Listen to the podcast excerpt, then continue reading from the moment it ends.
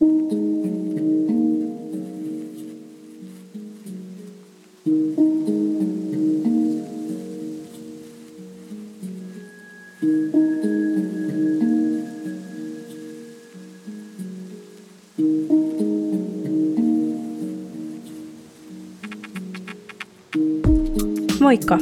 ja tervetuloa Propagandaradion yhdeksännen jakson pariin.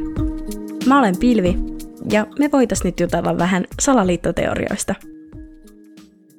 Tämän jakson aiheesta mulla ei ole juurikaan mitään alustettavaa, sillä tämä aihe tuli mulle mieleen aika yhtäkkiä, enkä mä ollut itsekään hirveästi perehtynyt tähän ennen kuin rupesin tätä jaksotutkimusta tekemään. Tämän jakson aiheena on siis Amelia Earhart, hän oli siis yhdysvaltalainen lentäjä ja kirjailija, joka katosi Tyynellä merellä yrittäessään maailman ympäri lentoa vuonna 1937. Tämän yleensä kaikki tietääkin hänestä, mutta tämä itse henkilö ja hänen tarinansa ei käsittääkseni ole ihan hirveän tuttuja, joten mä käyn sitä tässä ihan ensin läpi ennen kuin mennään niihin teorioihin. Amelia Earhart syntyi Atchinsonissa, Kansasin osavaltiossa 24. heinäkuuta vuonna 1897. Hän oli jo lapsena enemmänkin poikatyttö ja hän taisteli ja kapinoi sukupuoliroolittamista vastaan. Amelia rakastui lentämiseen jo vuonna 1904, kun hän setänsä avustuksella kokosi tällaisen kotikutosen rampin heidän kotipihan vajan katolle, josta hän sitten suoritti ensimmäisen lentonsa. Vaikka hänen lentovälineensä, eli tämä puinen laatikko, tuhoutui ja hänen mekkonsa repeytyi ja huulensa ruhjoutui, nousi hän sieltä maasta riemuiten ja kertoi ja huultaan siskolleen, että se tuntui ihan lentämiseltä. Amelia kävi siskonsa kanssa kotikoulua, jossa heidän äitinsä ja kotiopettajattarensa opetti heitä. Hän rakasti lukemista ja vietti monta monta tuntia perheensä laajassa kotikirjastossa. Seitsemännellä luokalla, eli vuonna 1909, hän meni ensi kertaa ihan tavalliseen kouluun muiden lasten kanssa, kun tämä perhe muutti vähän pienempään kotiin Des Moinesiin. Tuolloin tuolla perheen isällä selvisi alkoholiongelma, ja viisi vuotta myöhemmin tämä isä Edwin pakotettiin raitistumisyrityksistä huolimatta vetäytymään pois työstään. Samoihin aikoihin perheen äidin Aimin oma äiti Amelia, jonka mukaan nuorempi Amelia oli saanut nimensä, valitettavasti kuoli äkisti.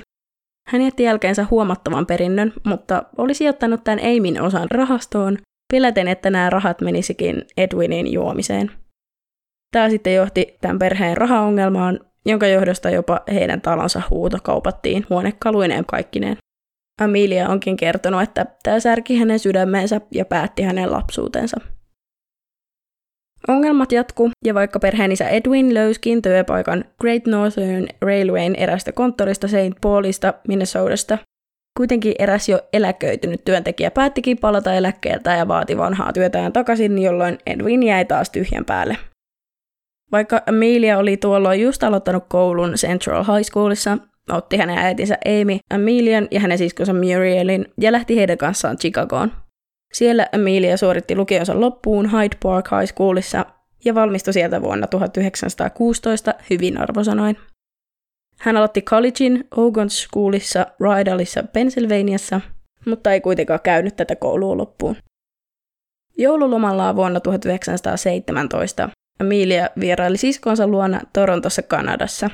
Ensimmäinen maailmansota riehu tuolloin aika raivolla, ja hän näki sieltä palaavia haavoittuneita sotilaita. Amelia kävi punaisen ristin koulutuksen, jonka jälkeen hän alkoi auttaa sairaanhoitajia vapaaehtoistyönä armeijan sairaalassa nimeltä Spadina Military Hospital. Samassa sairaalassa hän hoiti vuonna 1918 Espanjan tautia sairastaneita, jolloin hän itse sai tartunnan ja sairastui tähän tautiin, ja hän kärsi keuhkokuumeesta ja poskiontelon tulehduksesta. Hän vietti tuolla sairaalassa pari kuukautta poskiontelon tulehduksen takia hän kärsi kivusta ja paineesta myös toisessa silmässään sekä runsaasta limasta kurkussa ja nenässä. Ja koska antibiootteja ei vielä tuolloin käytetty, hänelle tehtiin pieniä mutta kivuliaita operaatioita, mutta ne epäonnistu ja aiheutti vaan pahenevaa päänsärkyä. Tästä koko hommasta häneltä kesti toipua noin vuosi. Tämä poskiontelon tulehdus ja sen tuomat oireet vaikutti loppupelissä Amelian lentämiseen ja muihinkin elämän osa-alueisiin, ja välillä hän joutui jopa pitämään laastaria peittääkseen pienen dreenin hänen poskessaan. Seuraavana vuonna, eli 1919, Emilia aloittikin opinnot Kolumbian yliopistossa, jossa hän opiskeli muun muassa lääketiedettä. Hän kuitenkin lopetti nämä opinnot vuotta myöhemmin ja palasi vanhempiensa luokse Los Angelesiin.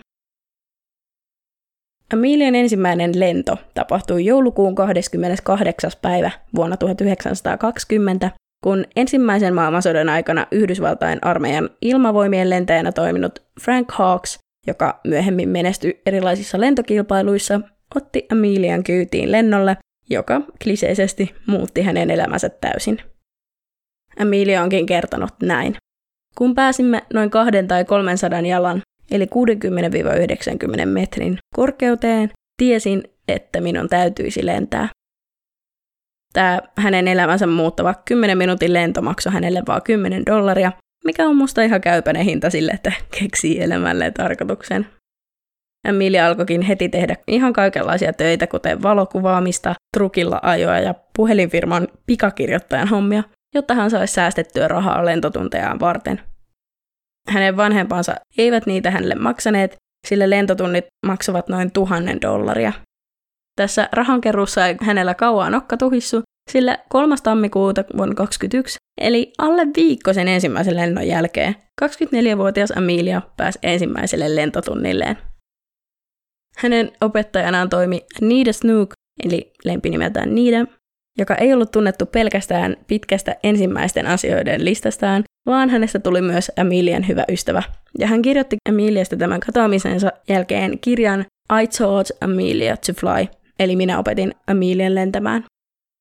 Ja nämä hänen tekemät ensimmäiset asiat liittyy kaikki siihen, että hän oli nainen. Hän oli ensimmäinen naislentäjä Iowassa, ensimmäinen nainen, joka hyväksyttiin Curtis Flying Schoolin Virginiaan opiskelemaan lentäjäksi ja hän oli ensimmäinen nainen, jolla oli oma ilmailubisnes. Tarinan mukaan Amelia oli isänsä kanssa saapunut lentokentälle ja sanonut tälle Niidalle, haluan lentää, opettaisitko minua? Aluksi Amelia ei ollut kovin hyvä lentämään, kun hän ilmeisesti törmäsi erään nousun aikana johonkin eukalyptusmetsikköön, niiden mietti, että oliko hän arvioinut Amelian kyvyt väärin.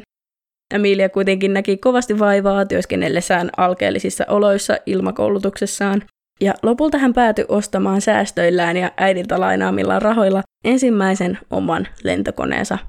Käytetyn kirkkaan keltaisen Kinner Easter kaksitason, jolle hän antoi nimen The Canary, eli Kanarian lintu. Emilia ja Niida lensivät yhdessä yli vuoden verran, ja Niidasta tuli melko läheinen Emilian perheenkin kanssa. Lokakuun 22. päivä vuonna 2022 Amelia lensi koneellaan 4300 metrin korkeudessa tehden uuden naislentäjän ennätyksen. 15. toukokuuta vuonna 2023 hän oli 16 yhdysvaltalainen nainen, joka sai kansainvälisen ilmailuliiton lentolupakirjan. Isoäitinsä perinnön aiheuttamat rahaongelmat jatkoi kuitenkin edelleen, ja Amelia joutui myymään lentokoneensa pois. Hän kuitenkin osti niillä rahoilla auton, keltaisen kaksipaikkaisen Kissel Speedsterin, jolle hän antoi nimen Yellow Peril, eli keltainen vaara. Samoihin aikoihin hänen vanha poskiontelon tulehdusongelmansa kuitenkin paheni, ja hän joutui palamaan sairaalaan, vain joutuakseen taas uuteen epäonnistuneeseen operaatioon. Hän kuitenkin lensi Bostoniin, jossa hänet leikattiin hieman onnekkaammalla lopputuloksella. Toipumisensa jälkeen hän palasi Kolumbian yliopistoon, mutta hänen oli pakko jättää sekä opistonsa että haaveet Massachusettsin teknillisestä korkeakoulusta, koska hänen äidillään ei ollut enää varaa lukukausimaksuihin ja muihin kouluun liittyviin menoihin. Amelia löysi kuitenkin melko nopeasti työtä opettajana ja sen jälkeen sosiaalityöntekijänä vuonna 2025. Kun Charles Lindbergh oli tehnyt ensimmäisen soololennon Atlantin valtameren ylitse vuonna 1927, päätti eräs Amy Quest, että hän halusi olla ensimmäinen nainen, joka lentäisi tai lennätettäisiin Atlantin yli. Hän kuitenkin päätti, että jonkun muun olisi hyvä lentää tätä konetta, ja hän voisi puolestaan sponsoroida tämän projektin. Niinpä eräänä huhtikuisena iltapäivänä vuonna 1928 Amelia Earhart saa puhelun kapteeni Hilton H. Rileyltä, joka kysyi, haluaisiko Amelia lentää Atlantin yli. Tämän projektin koordinaattorit haastattelivat hänet ja pyysi häntä liittymään miehistöön. 17. kesäkuuta 28 tämä ryhmä lähti Newfoundlandista Fokker D7 lentokoneella ja se laskeutui 21 tunnin jälkeen Walesiin. Tämän ryhmän palattua Yhdysvaltoihin otti heitä siellä paraati sekä presidentti Calvin Coolidgein vastaanotto valkoisessa talossa. Amelia kuitenkin harmitti se, että hän oli ollut koneessa vaan matkustajana, koska häntä ei oltu koulutettu sen tyyppiseen lentämiseen. Hän sai kuitenkin enemmän huomiota kuin koneen ohjaaja Wilmer Stulch, sillä Amelia juhlittiin sankarittarena ja hänet jopa valittiin vuoden naiseksi. Hän sai myös lempinimet Lucky Lindy ja Lady Lindy, sillä hän muistutti Charles Lindbergia, mutta häntä tituleerattiin myös nimellä Queen of Air, eli ilmojen kuningatar. Hänestä tuli myös kunnon julkis, ja hän kulki aika uuvuttavalla kiertueella vuosina 1928 ja 1929. Näiden julkisuuden tuomien mainos- ja promohommien myötä Emilia kuitenkin sai kartutettua jonkin verran rahaa, jolla hän rahoitti lentämistään. Hän itse asiassa käyttikin tätä asemaansa hyväkseen ja alkoi promotoimaan lentämistä ja varsinkin naisia ilmailualolla. Emilia kuitenkin halusi saavuttaa ihan oman ennätyksensä, joten elokuussa 28 hänestä tuli ensimmäinen nainen, joka lensi soolona Pohjois-Amerikan päästä päähän ja takaisin.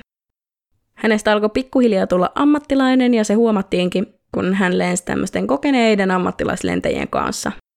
Hän alkoi kilpailla lentokilpailuissa ja toimi kansainvälisen aeronauttiyhdistyksen virkailijana ja apuna kansainvälisessä ilmailuliitossa – Vuonna 1931 hän teki maailmanennätyksen lentäessään 5613 metrin korkeudessa. Vuonna 1931 hän meni naimisiin kustantaja ja kirjailija George P. Putnamin kanssa, joka muuten kosi Ameliaa kuusi kertaa ennen kuin Amelia suostui hänen vaimokseen. Amelia piti oman sukunimensä Earhartin vastoin sen ajan standardeja ja hänen käsityksensä avioliitostakin oli muuten aika paljon liberaalimpi, koska hän uskoi tasa-arvoisiin velvollisuuksiin avioliitossa. He eivät koskaan saaneet yhteisiä lapsia, mutta Georgilla oli edellisestä avioliitostaan kaksi poikaa. Vuonna 1932 Emilia halusi toistaa Charles Limberin soololennon päivälleen viisi vuotta myöhemmin. Hänen oli tarkoitus lentää Newfoundlandista Pariisiin, mutta lennettyään hieman alle 15 tuntia Amelia joutui laskeutumaan Pohjois-Irlantiin kovan pohjoistuulen, jäätävien olosuhteiden ja teknisten ongelmien vuoksi. Hänestä kuitenkin tuli lennon ansioista ensimmäinen Atlantin valtameren yli soolona lentänyt nainen, minkä vuoksi hän sai useita kunnianosoituksia, kuten Ranskan kunnialegioonaan ritarimerkin ja Yhdysvaltain presidentti Herbert Hooverilta National Geographic Societyn kultamitalin. 11. tammikuuta 1935 Earhartista tuli ensimmäinen lentäjä, joka lensi yksin Tyynen meren yli Honolulusta Havajilta Kalifornian Oaklandiin. Vuosien 1930 ja 1935 välisenä aikana hän teki seitsemän naisten nopeus- ja korkeusennätystä mutta tämäkään ei riittänyt hänelle. Hän halusi lentää maailman ympäri. Se ei olisi ollut ensimmäinen maailmanympäryyslento, mutta koska sen reitti seurasi aika pitkälti päivän tasaajaa, olisi Amelian lento maailman pisin, eli noin 46 700 kilometriä. Suunnistajakseen Amelia sai Fred Noonanin, joka oli kokenut sekä meri- että lentosuunnistuksessa. He lähtivät matkaan 17. maaliskuuta 1937 jolloin he lensivät Oaklandista Honoluluun, mikä olikin Amelialle jo tuttu reissu. Kolmen päivän kuluttua matka jatkui, tai ainakin sen piti jatkua, mutta nousussa laskutelineen pyörä räjähti ja kone vaurioitui vakavasti. Ikävä kyllä se kone piti viedä takaisin Kaliforniaan korjattavaksi ja reissu peruutettiin. Seuraava yritys aloitettiin Miamista ensimmäinen kesäkuuta samana vuonna, ja aikomuksena heillä oli lentää lännestä itään. He teki lukuisia välilaskuja muun muassa Etelä-Amerikassa, Afrikassa, Intian niemimailla ja Kaakkois-Aasiassa. 29. kesäkuuta he saapu Laeheen Papua uuteen Gineaan. Tässä vaiheessa he oli lentäneet jo 22 000 mailia, eli noin 35 000 kilometriä. Ja jäljellä oli 7 000 mailia, eli 11 300 kilsaa, jonka he lentäisivät kokonaan Tyynemeren yllä. Keskiyöllä yleistä maailmanaikaa heinäkuun toisena päivänä he nousivat laajalta päämääränään asumaton Howland-saari Tyynemeren keskiosissa noin 2600 kilometriä Honolulusta lounaaseen. Jotain kuitenkin tapahtui, ja heidän viimeinen vahvistettu paikkaraporttinsa ja näköyhteys oli Nukumanosaarten yllä, eli noin 800 mailin eli 1300 kilometrin päässä lähtöpisteestä. Yhdysvaltain rannikkovartiostolta oli purjealus USCGC Itaska tämän Howland-saaren edustalla, ja heidän oli tarkoitus opastaa radioyhteyden avulla Earhart ja Noonan saarelle. Tässä vaiheessa tapahtui joko väärinymmärryksiä tai virheitä, tai molempia. Amelian lähettämät radioviestit kyllä kuultiin, mutta radioyhteyttä hänen suuntaansa ei saatu. Useiden tuntien ajan yritettiin saada kaksisuuntaista radioyhteyttä muodostettua, mutta turhaan. Ja lopulta se yksisuuntainenkin yhteys ikävä kyllä katosi. Earhartin radioviestien perusteella pääteltiin, että retkue uskoi tullensa Howlandin alueen kohdalle, mutta hajanaisen pilvisyyden takia se ei ollut varmaa. Lopulta Amelia Earhart, Fred Noonan ja lentokone katosivat täysin. Ja heidän kohtalonsa on melko lailla mysteeri vielä tänäkin päivänä. Amelian ja hänen parinsa etsintöihin käytettiin noin 4 miljoonaa dollaria, mikä teki siitä aikansa kalleimman ja intensiivisimmän ilma- ja merietsintäoperaation. No niin, jos nyt sitten päästäisiin näihin teorioihin siitä, että mitä tuolla tapahtui. Yhdysvaltain hallituksen virallinen näkemys on, että nämä lentäjät putos Tyyneen valtamereen yrittäessään laskeutua sinne Howland-saarelle. Yleisin teoria tähän katoamiseen liittyen onkin, että lentokoneesta loppu polttoaine matkalla Howland-saarelle ja sen seurauksena tämä kone putos avomerelle ja Earhart ja Noonan hukkuivat. Tämän Yhdysvaltain rannikkovartioston purjealus USCGC Itaskan oli tarkoitus pitää yhteyttä tähän retkueeseen ohjatakseen heidät saarelle. Tämän teorian mukaan Earhart ja Noonan olisi yrittänyt monta kertaa ottaa yhteyttä tähän Itaskaan, todennäköisesti tämän polttoaineongelman takia, ja koska Earhart ei olisi meinannut löytää edes koko Howland saarta. Eräs teoria on, että tällä koneella olisikin laskeuduttu ihan eri saarelle, sen mukaan Earhart olisi tiedostaen tämän polttoainetilanteensa tehnyt ratkaisun laskeutua eri saarelle, esimerkiksi autiolle Gardner saarelle, joka nykyisin tunnetaan nimellä Nikumaroro. He olisi haaksirikkoutuneet saarelle ja koska kukaan ei tiennyt heidän olevan siellä, eikä he päässeet ilman tätä polttoainetta takaisin ilmaan, joutu he tyytymään kohtalonsa ja ovat lopulta kuolleet sinne.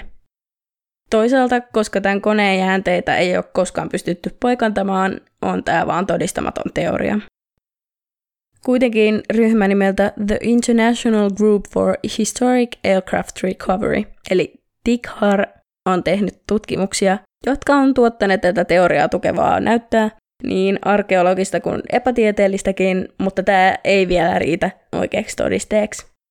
Tämä näyttö siis koostuu esimerkiksi erilaisista alumiinipaneelin palasista sekä erikoisesti leikatusta akryylipalasta, joka voisi olla peräisin tästä Elektra-lentokoneesta, sekä K41 kengän, joka oli alkujaan jostain 30-luvulta, joka näyttää samalta kuin Earhartin kengät kuvissa ennen tälle maailmanympärysmatkalle lähtöä. Vuonna 40, eli kolme vuotta myöhemmin, Täältä Nikumaroron saarelta löydettiin erinäisiä ihmisen luita ja esineitä, joiden arveltiin kuuluneen Earhartille ja Noonanille. Etsijaryhmä löysi esimerkiksi sen kengän palan, jonka arveltiin kuuluneen naiselle, Brandis Navy-merkkisen sextantin laatikon osan ja Benedictin pullon. Noonan käytti suunnistuksessa samanlaista sextanttia ja pullon arveltiin kuuluneen Earhartille. Lääkäri D.W. Hoodles tutki luut ja tuli siihen lopputulokseen, että ne luut oli miehen. Mutta vuonna 2018 tehdyn uuden analyysin mukaan nämä luut oikeastaan vastasivat suunnilleen Earhartin kokoa. Mutta siihen mä palaan vähän myöhemmin vielä uudelleen. Erään National Geographicin esittävän teorian mukaan japanilaiset olisivat kaapanneet Earhartin ja Noonanin heidän laskeuduttuaan japanilaisten ensimmäisessä maailmansodassa valloittamille Marshallin saarille. Nämä Marshallin saaret sijaitsee noin 946 mailin päässä Howland-saarelta. Tämä teoria väittää, että japanilaiset luuli tämän kaksikon olevan yhdysvaltalaisia vakoojia ja että tämä kaksikko olisi kuollut tai tapettu vankeudessa. Tästä kulkee itse asiassa eräs kuva, jonka mukaan Erhard istuisi laiturilla selin kameraan seuranaan mies, joka muistuttaa hieman Nuunenia. Mutta tässä hän tosiaan ihan rauhakseen vaan istuskelee, mikä ei musta kerro siitä, että hän olisi kenenkään vankina siellä. Mä laitan tuon kuvan vielä podin Instagramiin, niin voitte itse sieltä käydä tsekkaamassa sen. Jonkin väitteen mukaan tämä kuva olisi alun perin kotoisin erästä japanilaisesta matkaoppaasta, joka olisi julkaistu vuonna 1935, jolloin siinä ei olisi voinut olla näitä lentäjiä, koska heidän katoamisensa sijoittui vuoteen 1937. Toisaalta täyttä varmuutta tämän kuvan ottamisajankohdasta ei ole. Toinen versio tästä Japanin teoriasta on, että tämä ei tapahtunutkaan tuolla Marshallin saarilla, vaan joko kauempana sijaitsevalla Saipan saarella tai sen lähellä olevalla Tinian saarella. Vuonna 1990 NBC TVn sarjassa nimeltä Unsolved Mysteries, eli ratkaisemattomat mysteerit, toimittaja haastatteli tällaista saipanilaista naista, joka väitti nähneensä japanilaisten sotilaiden teloittaneen Earhartin ja Noonenin. Myös muita tämän Saipan saaren asukkaita on haastateltu, ja he on myöntäneet kahden vakojan kuolleen saarella ennen toisen maailmansodan alkua. Tästä ei tosin ole mitään konkreettista todistusaineistoa. Myös tuolla Tinian saarella huhuttiin olevan kahden lentäjän hauta, mutta vuonna 2004 suoritetuissa arkeologisissa kaivauksissa ei löydetty jälkeä mistään luista. Ilmeisesti monet Emilian sukulaiset uskoo, että japanilaiset sotilaat noilla saarilla on jotenkin olleet mukana Emilian katoamisessa. Anonyymit japanilaiset sotilaat ja Saipanin alkuperäiset asukkaat sekä joitakin muita sotaveteraaneja on kertoneet nähneensä Earhartin ja Noonanin hengissä tai että heidän lentokoneensa oli nähty joko ilmassa tai laskeutuneena saarella tai jopa nähneen japanilaisten teloittavan heidät. Yksi mielenkiintoinen teoria väittää, että Earhart olisi oikeasti ollut hallituksen salainen agentti tai vakoja. Tämän mukaan tällä retkiseurueella ei olisi koskaan ollut tarkoituksena lentää Howland-saarelle asti, vaan heidän tarkoituksenaan oli dokumentoida hallitukselle japanilaisten touhuja siellä saarella. Tämän teorian mukaan nämä japanilaiset tuolla Howland-saarella olisi huomanneet heidät ja joko ampuneet heidät alas tai pakottaneet jotenkin muuten heidät laskeutumaan. Tämän teorian loppumeiningeistä on kaksi eri versiota. Toisen mukaan presidentti Roosevelt olisi kiistänyt kaiken tiedon näiden lentäjien olinpaikasta ja antanut näiden japanilaisten telottaa heidät. Toisessa versiossa nämä lentäjät olisivat olleet japanilaisten vankeja toisen maailmansodan ajan, mutta sen jälkeen he olisivat palanneet Yhdysvaltoihin ja eläneet loppuelämänsä todistajan suojeluohjelmassa. Tästä vakoja-teoriasta kertoo esimerkiksi kirjailija W.C. Jamesonin teos Amelia Earhart Beyond the Grave sekä toisen maailmansodan jälkeen tehty elokuva Flight for Freedom vuodelta 1943, jossa fiktionaalinen naislentäjä lähtee vakoja-reissulle Tyynelle valtamerelle. Vuoteen 1949 mennessä sekä uutistoimisto United Press että Yhdysvaltain armeijan edustajat ovat kertoneet tämän huhun olevan perätön. On myös väitetty, että aiemman sairaanhoitajataustansa takia Emilia olisi päätynyt Guadalcanal-saarelle sairaanhoitajaksi hoitamaan loukkaantuneita sotilaita. Tästä on kyllä syytetty ihan vaan näiden sotilaiden hallusinaatioita esimerkiksi malarian seurauksena, eikä Emilia olisi kukaan oikeasti missään sairaanhoitajapuuhissa enää nähty. Eräs uusi-seelantilainen sairaanhoitaja Merle Farland oli ilmeisesti melko samannäköinen kuin Earhart, jonka takia heidät varmaan sitten yhdistettiin toisiinsa. Mua erityisen ilahduttava teoria on, että Earhart olisi jotenkin päätynyt pitämään ihan omaa propagandaradiotaan. Tämän teorian mukaan hän olisi toiminut Japanin englanninkielisessä propagandassa radiojuontajana. Toisen maailmansodan aikana näille tämän radion englantia puhuville naisjoukoille annettiin nimeksi Tokyo Rose. Tosin välillä se saattoi merkitä vain yhtä radiolähetystä tekevää naista. Tämä teoria meni niinkin pitkälle, että Earhartin mies George Putnam tutki tätä Tokyo Rosea aika tarkasti, mutta hän ei onnistunut tunnistamaan Emilian ääntä näistä Tokyo Rosein lähetyksen taltioinneista, ja on siten tullut siihen lopputulokseen, ettei Emilia juontanut mitään radiolähetyksiä. Vuonna 1970 kirjailija Joe Class teki majuri Joseph Gervaisin tutkimuksien perusteella teoksen Amelia Earhart Lives. Kirjassaan hän väittää, että Amelia olisi selvinnyt lentokoneen putoamisesta hengissä, mutta japanilaiset olisi napanneet hänet, jonka jälkeen Yhdysvaltain sotavoimat pelastivat hänet ja sijoittivat hänet New Jerseyin, jossa hän meni uudelleen naimisiin ja otti kotiäiti Irene Bowlamin identiteetin. Kotiäiti Irene Bowlamin identiteetin. Ongelmana tässä vaan oli se, että Irene Bowlam oli jo joku oikea ihminen, ja kun hän kuuli tästä teoriasta, hän nosti kiivaan syytteen, jossa hän kiistää nämä väitteet. Hieman tämän kirjan julkaisemisen jälkeen sen kustantaja McGraw-Hill veti tämän teoksen pois markkinoilta, mikä voisi vähän vihjata siihen suuntaan, että he päästään oikein Irene Bowlemin kanssa jonkinlaiseen sopimukseen ilman oikeudenkäyntiä. Tämän huhun seurauksena tämän Irene Bowlemin elämää kuitenkin seurattiin ja tutkittiin läpikotaisin vielä hänen kuolemansakin jälkeen, jotta voitiin kumota huhut siitä, että hän olisi Amelia Earhart. National Geographicin palkkaama oikeuslääketieteellinen ekspertti Kevin Richlin on tutkinut näitä Amelian ja Irenein kuvia keskenään, ja hän totesi, että heidän kasvopiirteissään ja mittasuhteissaan oli monia merkittäviä eroja. Tätä identiteettiteoriaa sivuaa hieman toinen versio, jossa Amelia olisi lavastanut oman kuolemansa päästäkseen pakoon julkisuutta. Hän ei ilmeisesti koskaan halunnut olla ihan niin tunnettu ja elää julkiksen elämää, joten hän olisi väsynyt siihen elämäntapaan ja siksi feikannut kuolemansa ja ottanut eri identiteetin. Tämä ei toisaalta selitä sitä, mitä sille Fred Noonedille sitten kävi. Mutta tästä vielä seuraava teoria taas selittää, sillä sen mukaan nämä olisi molemmat lavastaneet tämän koko happeningin, koska he olivat rakastavaisia ja kumpikin naimisissa jonkun toisen kanssa – Tämä teoria ei kuitenkaan kerro, mihin he olisivat lähteneet, mutta jos heillä ei sitä polttoaineongelmaa olisikaan koskaan ollutkaan, niin maailmahan olisi ollut heille aika avoin, sen kun vaan lentävät minne lystävät. Ja sitten kun näitä teorioita on ihan joka lähtöön, niin eräs villiäkin villimpi teoria väittää, että kesken lentonsa Emilia olisi saanut yhteyden alieneihin ja hänet olisi napattu toiselle planeetalle – siellä hänet olisi kryogeenisesti jäädytetty ja myöhemmin hänet olisi sulatettu biologisia kokeita varten, jonka seurauksena olisi jotenkin luotu kokonainen alien lentäjien sivilisaatio. No nyt tää lähti ihan laukalle tää juttu, mutta mua huvittaa, kuinka kaikkeen saa aina vedettyä alienit ja ufot mukaan, varsinkin jos joku on kadonnut jäljettömiin.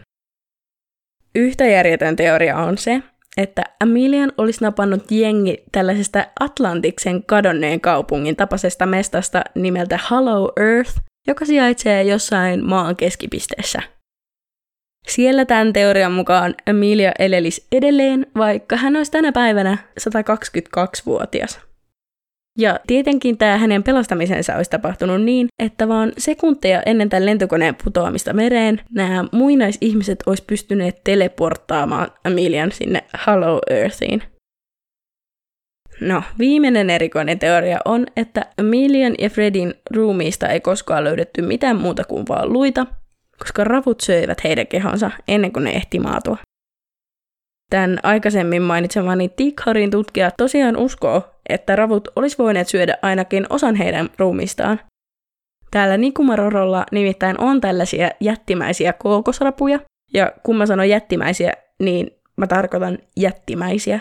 Sillä täyskasvunen kookosrapu on noin 40 senttimetriä pitkä, ja sen jalkojen kärkiväli voi olla jopa 90 senttimetriä, ja se voi painaa jopa 4 kiloa. Ja koska niiden toinen nimi on palmurosvo, eli ne voi jopa avata kookospähkinän, niin musta tämä teoria voikin olla jopa ihan mahdollinen. Ne siis syö pääsääntöisesti vaan kookosta, marjoja ja lehtiä, mutta tosiasiassa ne on kaikki ruokasia, eli ne voi syödä lähes mitä tahansa, mitä on tarjolla, jopa rottia tai muita eläimiä. Todennäköisesti Emilia ja Fred oli kuitenkin kuolleita, jos nyt oletetaan, että ne Nikumaroron saarelta löydetyt luut edes oli heidän alunperinkään.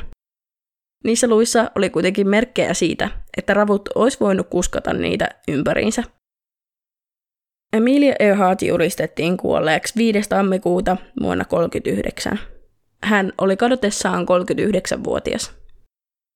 Maaliskuussa 2018 Earhartin arvoituksen ilmoitettiin viimein 99 prosentin varmuudella ratkenneen Nikumarorolta vuonna 40 löytyneiden luiden perusteella. Ja nyt tulee pitkä litania. Tennesseein yliopiston rikosteknisen antropologisen keskuksen entinen johtaja ja antropologian emeritusprofessori Richard Jantz tutki nämä luut uudelleen modernein mittaustekniikoin ja totesi näiden luiden olevan 99 prosentin todennäköisyydellä Earhartin niiden koon perusteella. Ne alkuperäiset luut on siis ensimmäisen tutkimuksen jälkeen kadonneet, mutta ainakin kallon, olkaluun, värttilän ja sääriluun strategiset mitat jäi talteen, joiden perusteella tämä Jans teki tutkimuksensa. Jansin johtopäätös oli seuraavanlainen. Niin kauan kun mitään lopullista todistetta ei esitetä, että luut eivät olisi Amelia Earhartin, kaikkein uskottavin argumentti on, että ne ovat hänen. Ja ilmeisesti sama tyyppi, joka jonkin aikaa sitten löysi Titanikin jäänteet, on nyt alkanut etsimään tämän Miilien lentokoneen jäänteitä. Hän siis uskoo, että hän on pystynyt laskeskelemaan tämän polttoaineen määrän ja heidän nopeutensa ja etäisyytensä perusteella jonkinnäköisen tarkan paikan, mihin tämä lentokone on todennäköisesti pudonnut. Eli sitä siis innolla odottaen. Tässä vielä ote Amelian miehelle jättämästä kirjeestä, jonka hän kirjoitti siltä varalta, jos hän ei koskaan palaisi takaisin tältä maailman ympärysmatkaltaan. Olen hyvin tietoinen riskeistä, mutta haluan lähteä matkaan siksi, koska haluan. Naisten on kokeiltava asioita, kuten miehetkin ovat kokeilleet. Ja jos he epäonnistuvat, olkoon epäonnistuminen vain haaste muille. Mun mielestä Emilia on hyvin innostava nainen, ja onkin sääli, että hyvin monet näistä teorioista antaa hänen elämänsä lopulleen aika surullisen sävytteen. Mä kuitenkin itse melko tylsästi uskon, että hän on lopulta päätynyt jollekin saarelle, todennäköisesti sinne Nikumarorolle ja kuollut sinne. Mä en ole vielä tullut lopputulokseen, että mitä sinne saarelle päätymisen ja kuoleman välillä on tapahtunut. Onko siihen kuulunut japanilaisia sotilaita vai haaksirikko autiolle saarelle. Mutta mä en oikein jaksa uskoa, että hän olisi enää lähtenyt uuden identiteetin turvin elämään uutta elämää jonnekin muualle, kuten New Jerseyin, tai että hän olisi ollut mikään salainen pakoja.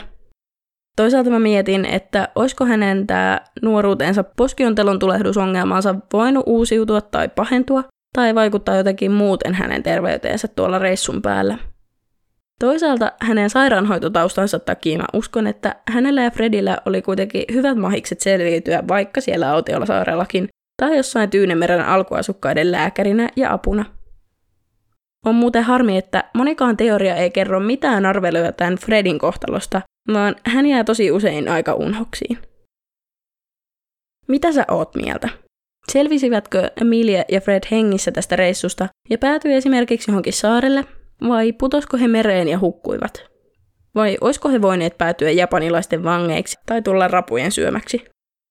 Mä laitan tähän jaksoon liittyvää kuvamateriaalia podin Instagramiin, joten se kannattaa ehdottomasti käydä tsekkaamassa ja laittamassa tuo sivu myös seurantaan. Ja sehän siis löytyy nimellä at propagandaradio. Siellä voi ja saa ehdottomasti laittaa myös viestiä, kertoilla omia näkemyksiään ja vaikka ehdottaa jotain aihetta. Viestiä voi myös laittaa sähköpostiosoitteeseen propagandaradiopodcast at gmail.com. Tässä oli siis kaikki tällä kertaa. Ihanaa ja kiitos kun kuuntelit. Tämä oli siis Propagandaradion yhdeksäs jakso, ja ensi kerralla spekuloidaan taas jotain muuta. Kaikkea hyvää. Ciao.